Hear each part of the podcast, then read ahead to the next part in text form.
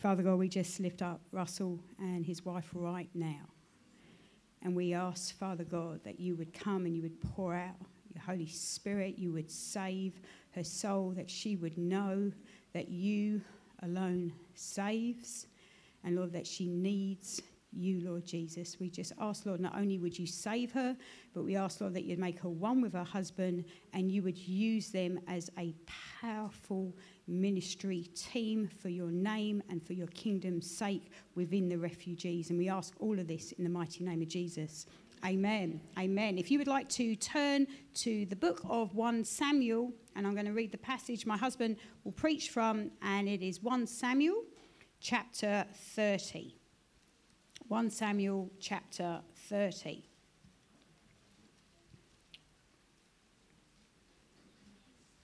Now it happened when David and his men came to Ziklag on the third day that the Amalekites had invaded the south and Ziklag, attacked Ziklag, and burned it with fire, and had taken captive the women and those who were there, from small to great.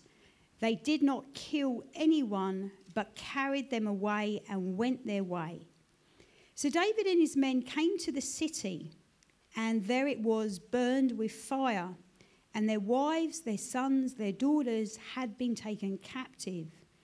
Then David and the people who were with him lifted up their voices and wept until they had no more power to weep. And David's two wives, Ahinoam the Jezreelitess and Abigail the widow of Nabal the Carmelite, had been taken captive. Now David was greatly distressed, for the people spoke of stoning him because the soul of all the people was grieved, every man for his sons and his daughters. But David strengthened himself in the Lord his God. Then David said to Abiathar the priest, Ahimelech's son, Please bring the ephod here to me. And Abiathar brought the ephod to David. So David inquired of the Lord, saying, Shall I pursue this troop? Shall I overtake them? And he answered him, Pursue, for you shall surely overtake them and without fail recover all. Amen. Amen. Amen. Turn around and say to your neighbor, You shall surely recover all. Hallelujah.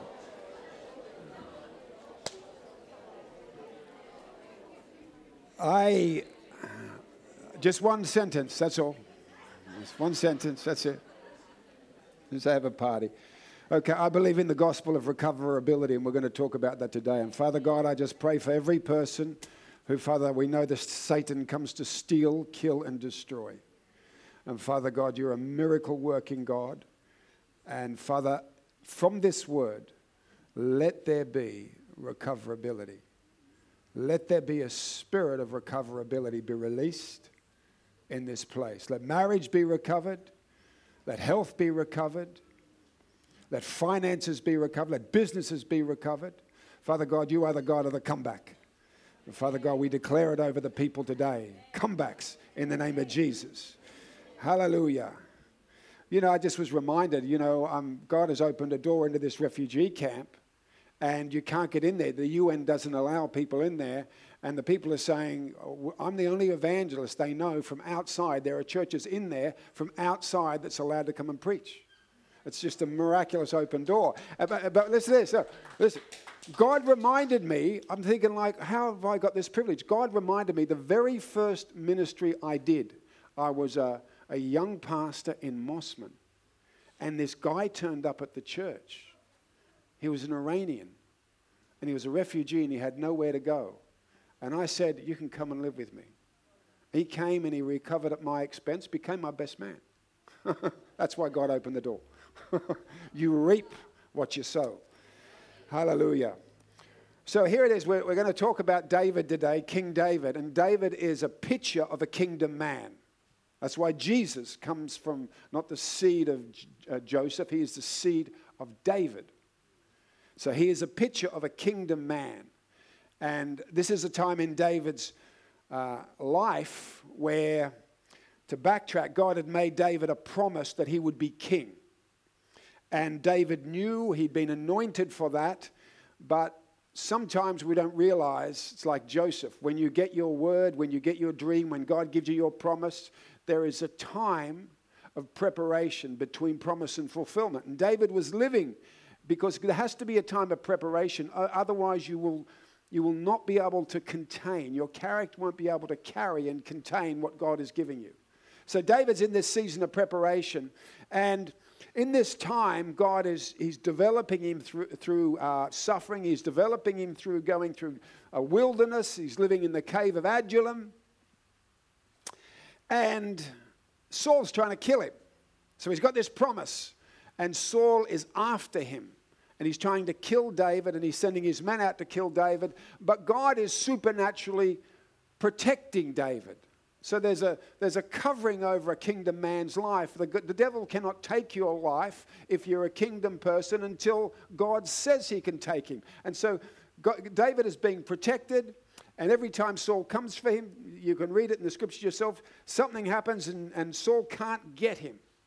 But there comes a time, the second time Saul comes to kill David. David wrote the, the, the psalm, you know, Psalm 23, we all know, no, even though I walk through the valley of the shadow of death, I will fear no evil because your rod and your staff comfort me. So he's saying, I've walked through the place where I nearly died, but I felt God's comfort, His presence with me. And same man wrote the, the scriptures, many of the afflictions of the righteous, but out of them all God delivers them. So David is being tested, he's being pursued, but God keeps protecting him and delivering him from every attempt on his life. But you know, he's a human being. And because he was living in that place between promise and fulfillment, that frustrating place of development, and the enemy's after him all the time. In 27, chapter 27, it says, And David said in his heart, Now I shall perish someday by the hand of Saul. There is nothing better for me than I should speedily escape to the lands of the Philistines. So David went and dwelt in the land of the Philistines, which is incredible because when we first meet David, he kills the champion of the Philistines, Goliath.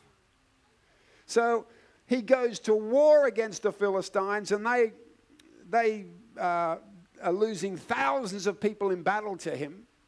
They are the lifelong enemies of Israel, and David finds himself living there. He goes over living with the enemy. And you know, this is a picture of someone getting out of the will of God because in chapter 22, the prophet Gad said to David, Do not stay in the stronghold, depart and go to the land of Judah. So he was supposed to be, the word God gave him was, You be in Judah. And here he is, out of the will of God with the Philistines. And he ends up in this place called Ziklag. And Ziklag represents a place where you are, you've got yourself, even though you're a believer, you're out of the will of God. You're out of the will of God and you're out of the, you're just in the wrong place. You're in the wrong place geographically, you're in the wrong place with God, even though you're a child of God. And David's in this place, and the scriptures say he, he, he was serving this king called Achish, and David, to support all his troops, would go out raiding. And because he didn't want to raid Israel, he would tell the king, I'm going north to raid Israel, but he was really going south. And he was raiding uh, the allies of the Philistines. And the king didn't know this. And, and so he, he, he's doing this, but when he comes back, he's got to lie to the king. He's got to deceive the king. And not only that, he's, he's, he's killing everybody he goes to raid. He kills the women, at he leaves no one because he's got to cover his tracks. So this is a picture of someone who's come to a place where they're not supposed to be, and now they're living in lies and they're being crafty, they're having to be deceitful and they're out of the will of God. And the way he got there is that, you know, after Saul tried to kill him the second time, he had this promise, but he became despondent. And you can't come under despondency. If you come under despondency, it'll take you into a place you're never supposed to be. You can't be led by your emotions. So he was led, he got despondent. This kingdom man, he got despondent, and his circumstances just said, I got to get out of here. And so, uh, you know, when you're despondent, the great temptation, this is what David did, had this promise. But when you become despondent, your mind takes over and your emotions takes over. And so he then thought, he just leaned on his own human wisdom and said, How am I going to get out of this? I'll go over to the Philistines and make myself famous over there, and somehow it'll all work out. This is why the Bible says it's an evil thing to lean on your own understanding. Trust in the Lord with all your heart and lean not on your own understanding. But here is a time where David, he became despondent, he leaned on his human wisdom, and he got completely out of the will of God, and he convinced himself it's all okay because that's what we do. That's what we do. We convince ourselves, even though we're out of the will of God, it's all okay, and somehow it's all going to work out. So here's David, out of the will of God, in a place he's not supposed to be, living in a place where he's surviving by lying, deceit, and being crafty. And when you're in that place, God loves you so much that he's going to shake you out of that place. He's going to shake, and he needs to shake you out of that because he needs to shake you out of the error. And he needs to teach you, to shake you out of that error, to get you back, back in the place you're supposed to go. And in the same time, he teaches you to abhor lies, deceit, and compromise. Because that's what Ziklag represents. Living in a, a, a, place of deception where we convince ourselves it's okay, but we're, we're, we're scheming. And God says, when my children get like that, I discipline them. So David comes back and he comes back. He's supposed to go to this battle. Achish asked him to go to a battle against Israel, and praise God, God delivered him from that. Otherwise, he would have had to live with the consequence of that on his conscience his whole life. But God spared him of that, but he didn't spare him of the consequences of his scheming and his lying and deceiving the lifestyle that he'd got him into. God says you're going to face the consequences of that so that you will abhor all that scheming and lying.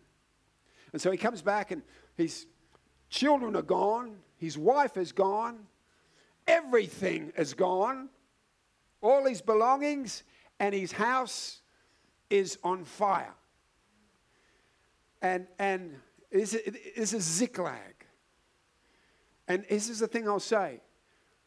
If you're a child of God and you get out of the will of God, God will always burn your Ziklag. he loves you. He'll burn your Ziklag. He'll, he'll make it fail. He'll make you go through those consequences to get you back to Himself. Because what happened with, with, with this is the, when Ziklag burnt, this drove David back to God. And then he ended up hating the deceiving and the compromises he got into. He will burn your Ziklag because he loves you. So David's there and everything is gone, everything is taken. He's lost everything. And he's men who, he's got these mighty men who are, have come to David. They came to David when he was living in the cave of Adullam.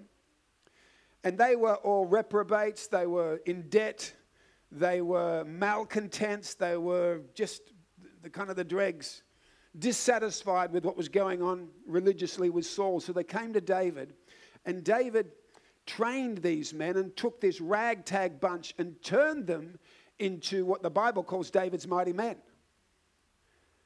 And so he'd made them everything they were. They became famous raiders, and they're like the SAS of their day. They were just they just didn't lose battles. They were skilled warriors, and David was the most skillful, but they were ruthless. And these men, when they get back and they look at everything's burned, everything's taken, everything's lost, it says the people in verse 6 spoke of stoning David. So, you know what Ziklag represents? It represents you being out of the will of God, it represents you being in a place of compromise and deceit. But it also represents your very worst day of your life. Yeah, and I believe everyone is going to have a Ziklag one day. The very worst day of your life, where stuff happens that you just can't believe. And one thing, oh, it's not just the wife and the kids, it's the all the materials are gone, all the money's gone, the business is burnt down, the house is burnt. This is the worst day of your life. Where the enemy, because the enemy, Satan, we're told in John 10, comes to steal, kill, and destroy. The enemy, he's done his worst against you. But this is the, this is the good news. It is God's will that all human loss for his children is recoverable. Now, now, you may not, sometimes if people die, you may not get everything back, but he will replace what you've lost. All human loss is recoverable. That's the will of God. This is the gospel of recoverability.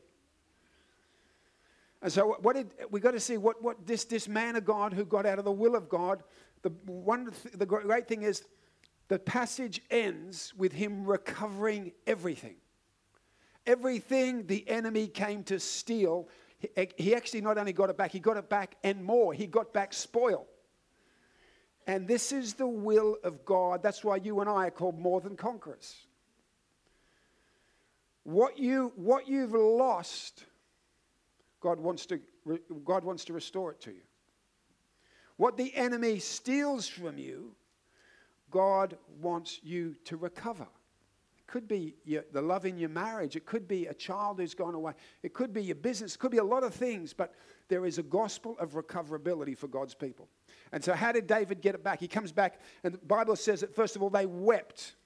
They came back and they lifted up their voices and they wept until they had no more power to weep in verse 4. I've heard preaching say that, a kind of word faith preaching that says that if you're a person of faith, if you're a spiritual person, you're not emotional. I, and I don't know where that comes from. Because Abraham stood at the grave of his wife and he wept. Joseph wept when he was re- reunion with his brothers. These are kingdom people. David wept. Jesus wept at the, the grave of Lazarus. And Paul was, he says, I preached through tears. So that, that, that kind of talking that, that spiritual people are not emotional, that somehow the realm of the spirit takes you above the realm of the emotions is a nonsense. David wept. And when you've lost everything, it is human and it's okay to weep. But it's how you weep that makes a difference.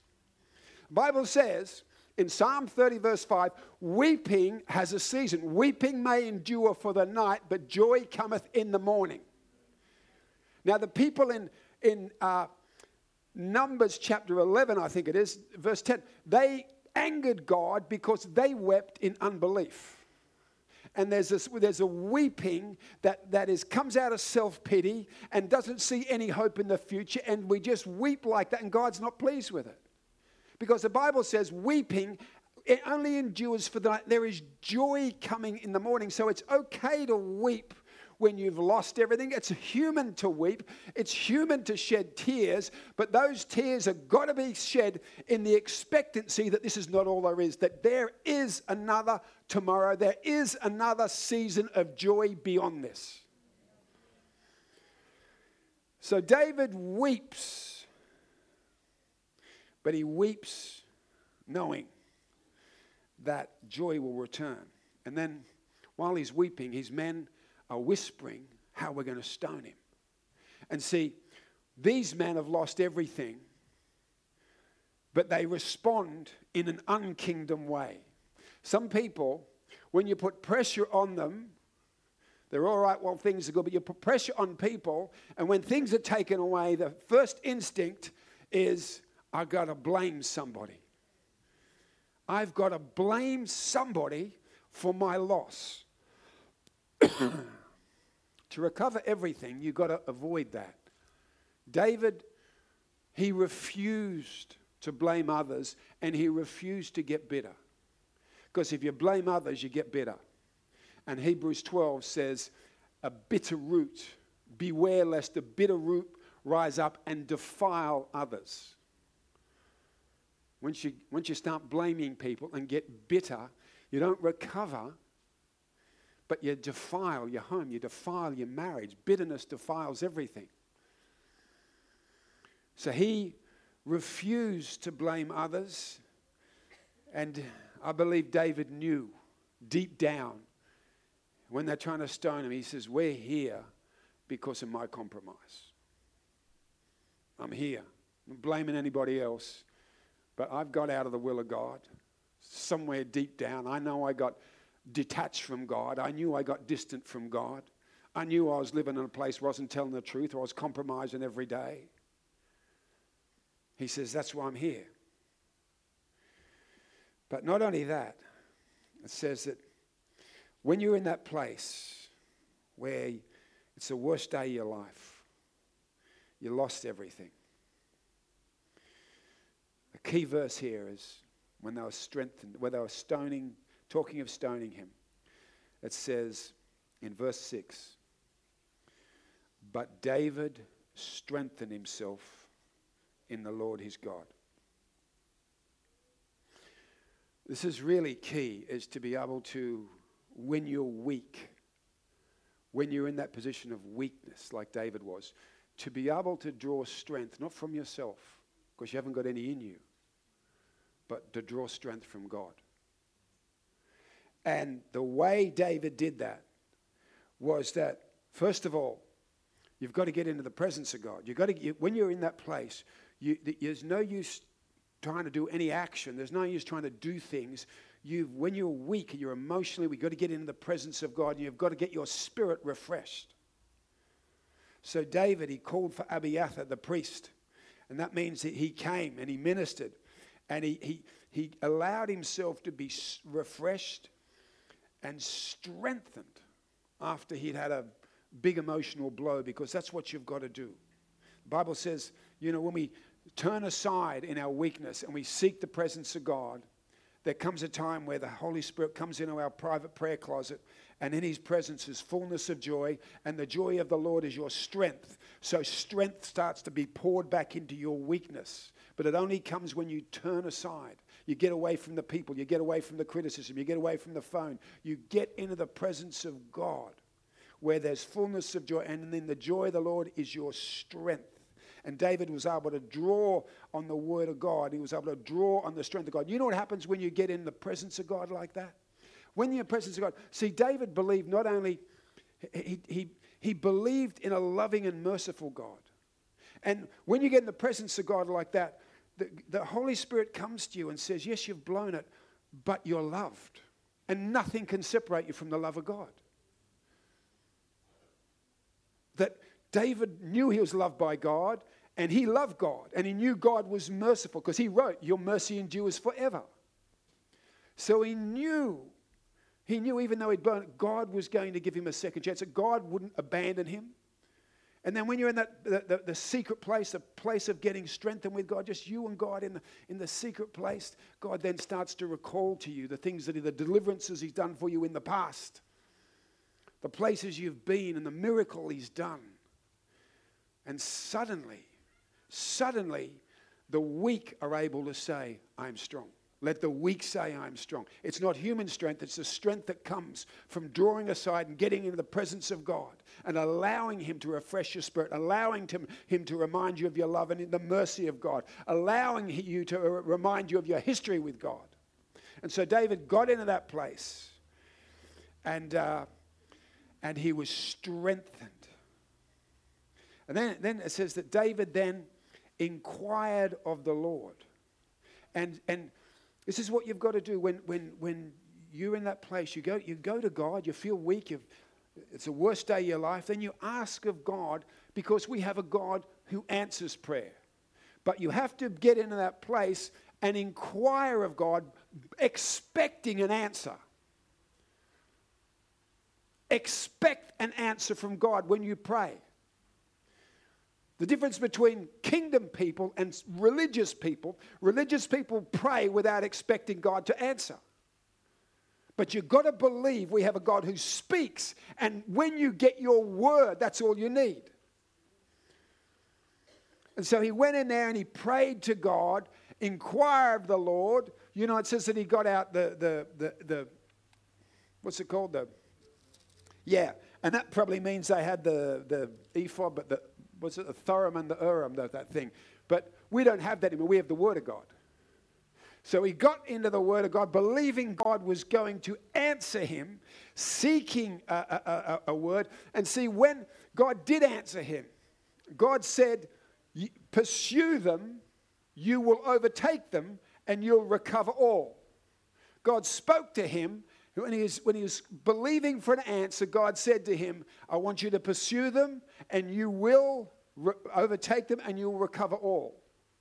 And see, what you've got to understand, how God answers, there's, there's two aspects to the word. There's the Logos, which is the written word of God we have in the Bible. It's from Genesis to Revelation. And then there is the Rhema word of God.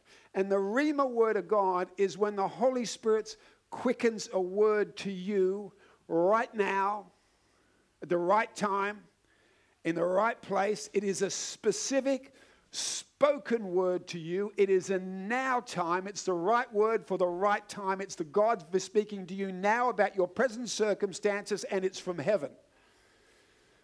And once David got his word, I want to tell you, once David got his word, that's pretty much all he needs. Because when you're in a bad place, when you're having the worst day of your life, a word from heaven changes everything. All you need is a word. And so David gets his word. I tell you why it changes everything because when you get that word, a fire comes into your spirit when the word of God comes, it's like a fire comes into your spirit. Even though you've lost everything, the circumstance hasn't changed. But when you get that word, he's, he's, standing there. He's lost everything. His family's gone. His, his possessions gone. His house is gone. Everything. Everything's in flames. But when he gets his word, I tell you what he got with that word. With that word, the Rhema word of God, when God speaks to you, it comes loaded with a vision of victory. Even though everything looks hopeless in the world, God's word always comes with the vision of victory. Sometimes your word could just simply be, you know, you've lost everything. God might say, forgive somebody that you've been holding offense to. But you'll know when you get that word, even though it may be hard to your flesh, you'll know if I do that, there's victory in it. So David, he receives his word. And you know, there's a God's like that. I'm just thinking of a time where uh, Abraham had had a similar experience. He'd walked with this with his nephew called Lot, and he'd, he'd made Lot into everything Lot was. Lot became wealthy on the back of Abraham's calling and, and grace that was on Abraham's life. And this, this young Lot, this young nephew, at some stage, you know, he said, that we, we, I'm becoming too big. You know, we need to separate because your, your herdsmen are uh, quarreling with my herdsmen. And, and, and Abraham said to him, Well, you know, if you want to separate, that's up to you. It wasn't the will of God, but he said, If you do, well, you know, you, you pick some land and go that way, and I'll, I'll go my way. And Lot should have picked or said to Abraham, No, you pick, I'll take the leftovers. But Lot looked up and he picked the best bit of land for himself. And I, I just know this was like a, it's like a crushing moment. This is like a blow to Abraham. Like the people you've made and led do the wrong thing by you. And so he's at a really low point here. Lot separates from him. And how does God minister to him? He takes Abraham outside and says, Lift up your head, look at the stars. There's his Rhema word. There was no Bible for Abraham. He says, Here's your word. Look at the stars. I'm going to make you more numerous. I'm going to make you like a nation. I'm going to give you all this. Because whenever you get that Rhema word, it brings vision. Look, Abraham. Look and see. That vision lifted him out of any despondency he had with Lot. That's what a Rhema word does. It comes with vision and victory. But see, when you get your word, when God gives you your word, the word that will bring recovery, the Bible of James says you've got to be, the book of James says you've got to be a doer of the word, not just a hearer of the word. So God gives him a promise. He says, You shall pursue, you shall overtake and recover all. That's God's promise to him. You're going to overtake these enemy who's stolen everything. You're going to overtake them and recover all. But whenever God gives you a, a promise, there's also a command. He says, You have to pursue them. It's not just going to come by doing nothing. It's not just come by just by sitting there. He says, "I want you to take some action. I want you to do the word, and as you uh, obey the command, I will do my bit." So he had to pursue, and God said, "When you do that, you shall overtake them, and you shall recover all."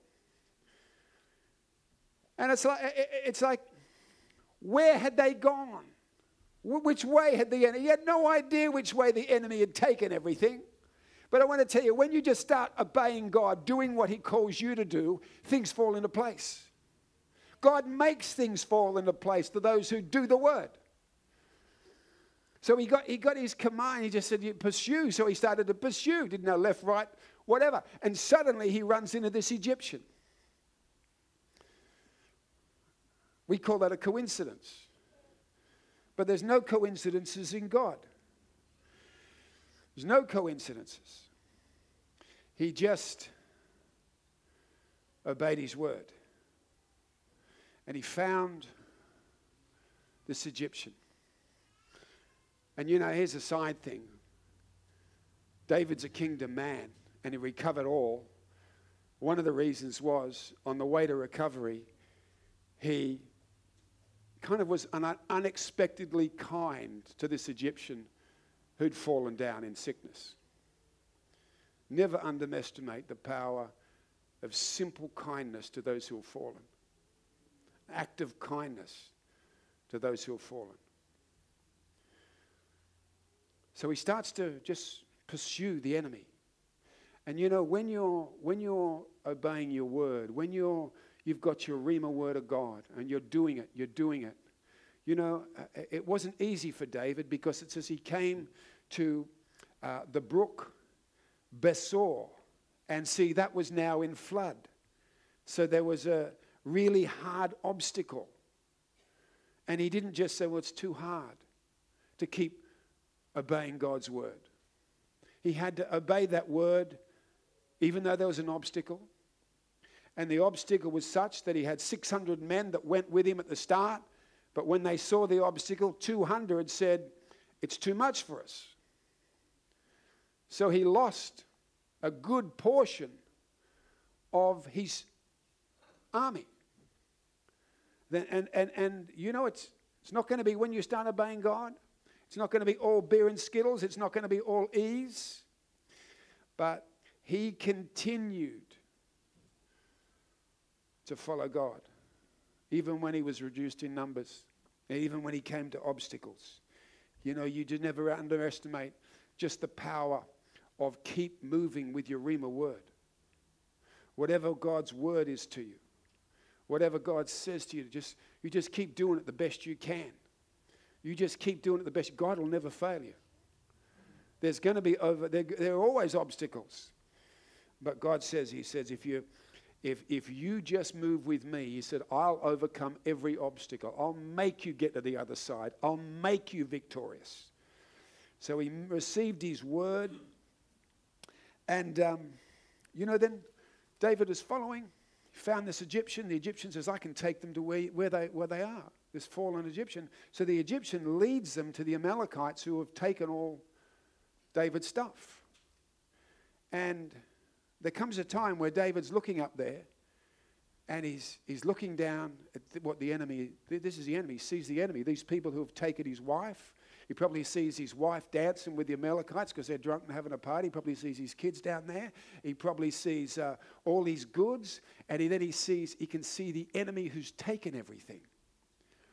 And see, there, there comes a time, there comes a time where God will, He'll give you your word and you obey the word.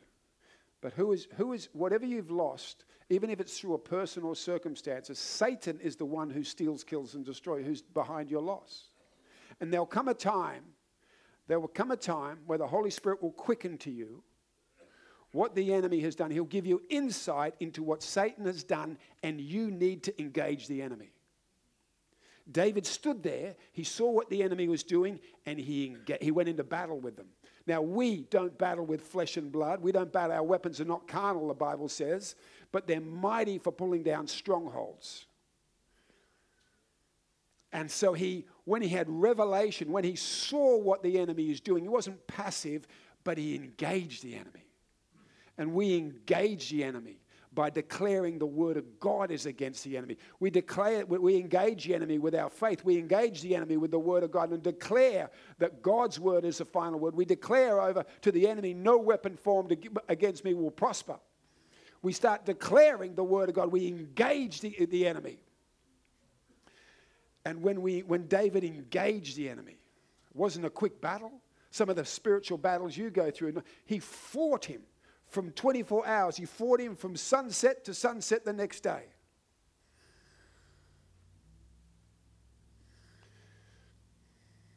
Some people, they, they, they just don't know that the greatest reality is the spiritual realm. It's the spiritual realm and that 90% of our problems are not people problems, they're spiritual problems. We fight not against flesh and blood, but against principalities, powers, demons. And there comes a time when, when what you've been lost, Holy Spirit will show you this is what the devil has done. This is what the devil's trying to do. And David couldn't just stand on the hill and say, Well, I see what the devil's doing he had to engage the devil. He had to engage the enemy. This is why we're a praying church. This is why we have Wednesday night. In Wednesday night, we don't come in here for bedtime prayers. We come here to praise God because praise is a weapon, and we come to make prophetic declarations that, that everything that has been stolen shall be returned. We, we make declarations that weapons, uh, the weapons that are formed against you will not prosper because those words, when they're spoken in the Spirit, become weapons in the Spirit. So he engaged the enemy. And you know, uh, we covered all. It's amazing. He wept, he refused to get bitter. He went to God for strength. He got his word. He stayed with his word.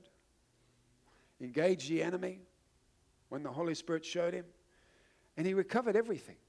You just think about this everything all his wife, all his kids, all his money, all his, uh, all his, um, his property, everything came back, all the animals. And not only did he recover everything, this is what you've got to get in your spirit, is that the Bible says we are not conquerors, we are more than conquerors. If you will engage the enemy, this is God's plan. That you don't just come back with what was stolen. David came back with what was called David's spoil. That's extra. We are more than conquerors through Christ. So he came back. He came back, not only recovering all, and this is God's plan for you. This is God's plan that all human loss is recoverable. You know, David's spoil, he, you know, he never had that but God gave it to him out of his great love. He never had that before the battle. But there are, there are things that you gain out of spiritual warfare that you can only get out of spiritual warfare. That's David's spoil. And you know, when he came back, he had money to bless other people with, but also, you know, the people that were trying to stone him, all those people that were trying to stone him, when he came back, they knew David was the better man. David was the holy man. David was the true leader. This is part of the spoil. This is part of what, what, what God will do when we don't just lay down in defeat, but we know and believe that what Satan has stolen, God, in his great love, wants to restore to us.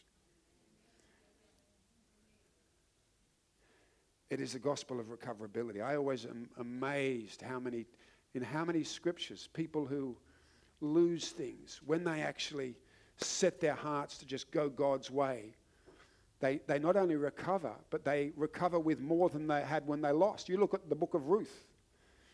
She lost her husband. She ended up with a better husband. She ended up with a husband who was, you know, in the genealogy of King Jesus. Because there is a gospel of recoverability that God wants us to know about. You know, I, I think in a lot of ways, David is like Jesus. You know, and we're like David's men. But David's like Jesus. We're like the weary Egyptian that was left behind, but David's like Jesus. We're like Saul's, we're like the, the men who were grumbling sometimes, but David is like Jesus. You know, we're like the, we're even like David's spoil, but David is like Jesus. And Jesus never loses battles. Never loses battles. Jesus came that everybody who'd been taken captive by the enemy may be recovered. That's why he came. Because Jesus is like David. But you know, I, I also think this is a this, this passage is an encouragement for the mission that I'm about to go on. Because when you look at the life of David, David is promised a kingdom, but he hasn't yet come into the kingdom. He's in the cave of Adullam, which is it's not the kingdom. So what does he do when he's in the cave of Adullam? He raises up mighty men and he goes raiding. He goes raiding and this time, he raids to free people who'd been taken captive by the enemy. That's what the mission to the waterfront was the other day. People that have been taken captive by the enemy, Satan, who are not in God's kingdom. We go down there not to do an event, we go down there to set the captive free, to bring them into the kingdom of heaven, to liberate them. When I go to, when I go to, uh, to uh, the refugee camp in Uganda. We're going to raid. There are, just think about those. There are people in that refugee camp who've been taken by Satan. But with the word of God, we go to liberate them.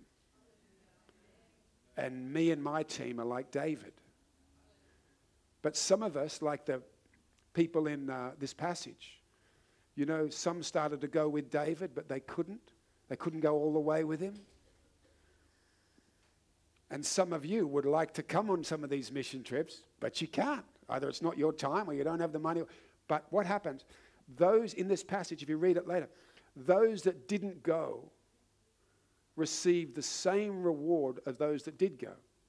David spoil. So some of us can go, but some of us can't. But those that can't, what you, what you can do. Some of you can pray. You know, they were minding the kit bags of David, but I'm sure they were praying when David went into the battle. And other people can pay for David to go to battle. And that's what we have here in a church. When someone goes out on mission, some people can't go, but they stay and they pray. Some people give money, but when the, when the victory is won, the spoil is all shared.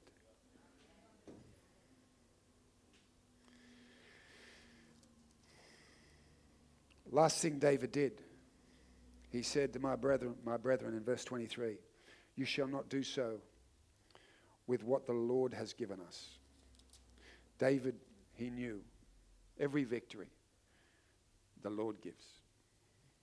The Lord gives every victory. We obey, but the Lord gives, gives the victory. So I, I may be people here today who, um, you know, you have got out of the will of God. You may be going to church, but you know you're not in the will of God. Uh, maybe some people here who've got into a place where they're kind of like David. They go, they're, they're a Christian, but they're with the Philistines. That means you've got a foot in both camps. David was a Hebrew, but he was with the Philistines. So you're, you're, you're a confessing Christian, but you're really living a very carnal life and you you use Christian language, but you deceive and you're as compromised as anybody else. Well, that's the play. If that's where you're at, you're at Ziklag. You're at Ziklag. And David, uh, God wants to come and he wants to bring you out of that place and bring you back to himself and deliver you from that state of compromise and worldliness.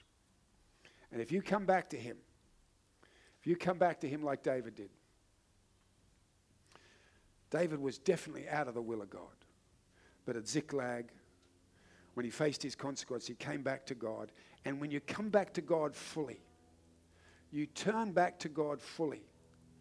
As soon as you do that, God starts to bring back the things that you've lost. God starts to restore the things that you've lost. This is why the prodigal son exists. The parable of the prodigal son exists.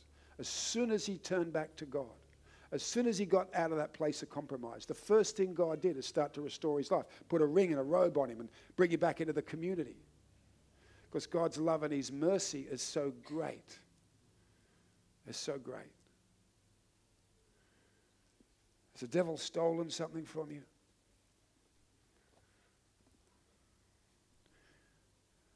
You know, the, the prodigal didn't have to figure out how to restore his own life. All he had to do was to return to God, and God did the restoring. All David had to do is fully come back to God at Ziklag, and he recovered everything. God made sure he recovered everything. That's all you got to do. Make sure you've really turned your heart fully back to God. You're living in a place where you're not living in compromise, you're sold out, you're completely surrendered. You say, God, whatever your will is my will. That closes the door whatever the enemy is trying to take from you. And it brings back the power of recoverability upon your life. You believe it? I just know there's going to be testimonies, things that, things that Satan was able to take from you because of your own compromise. God wants to restore. God wants to restore. He is a restorer. He wants you to recover. But you've got to be full on. Can't be half in, half out. Can't be a Christian living in the land of the Philistines. He's calling some people back to himself today. Calling backsliders back to himself. Calling people out of that place of compromise. Where you lay it down and say, God, I'm going to trust you with everything. Want to tell you, you'll be amazed what comes back. Father God, I thank you that you're so merciful and you're so loving. Nothing can Take us out of that love, Lord. You're not like a man. But Lord, you chasten your, your children. You discipline those you love so that we will turn back to you. Father, there may be people here today who are living in hard place. But that place is simply the consequence of compromise. Father, I'm asking this morning you'll convict us if we are at Ziklag, a place of compromise. And Father, that you will remind us that your plans for us are never forgotten, that your mercy and your love endures forever. And that as we turn back to you with all of our hearts, the very moment that happens, Lord, you start to restore us. You start to bring back what we've lost the joy, and the peace, the blessing that we've forfeited. Anyone that's in that place today, Father God, help them. Help them. Strengthen them that they may experience the joy of recoverability. In Jesus' name. When you stand up, when you stand up to praise God today, just say, God, I fully surrender and expect things to come back. David expected things to come back. Expect God to give you a word, but expect, expect things that you've lost to be restored to your life because that's who Jesus is.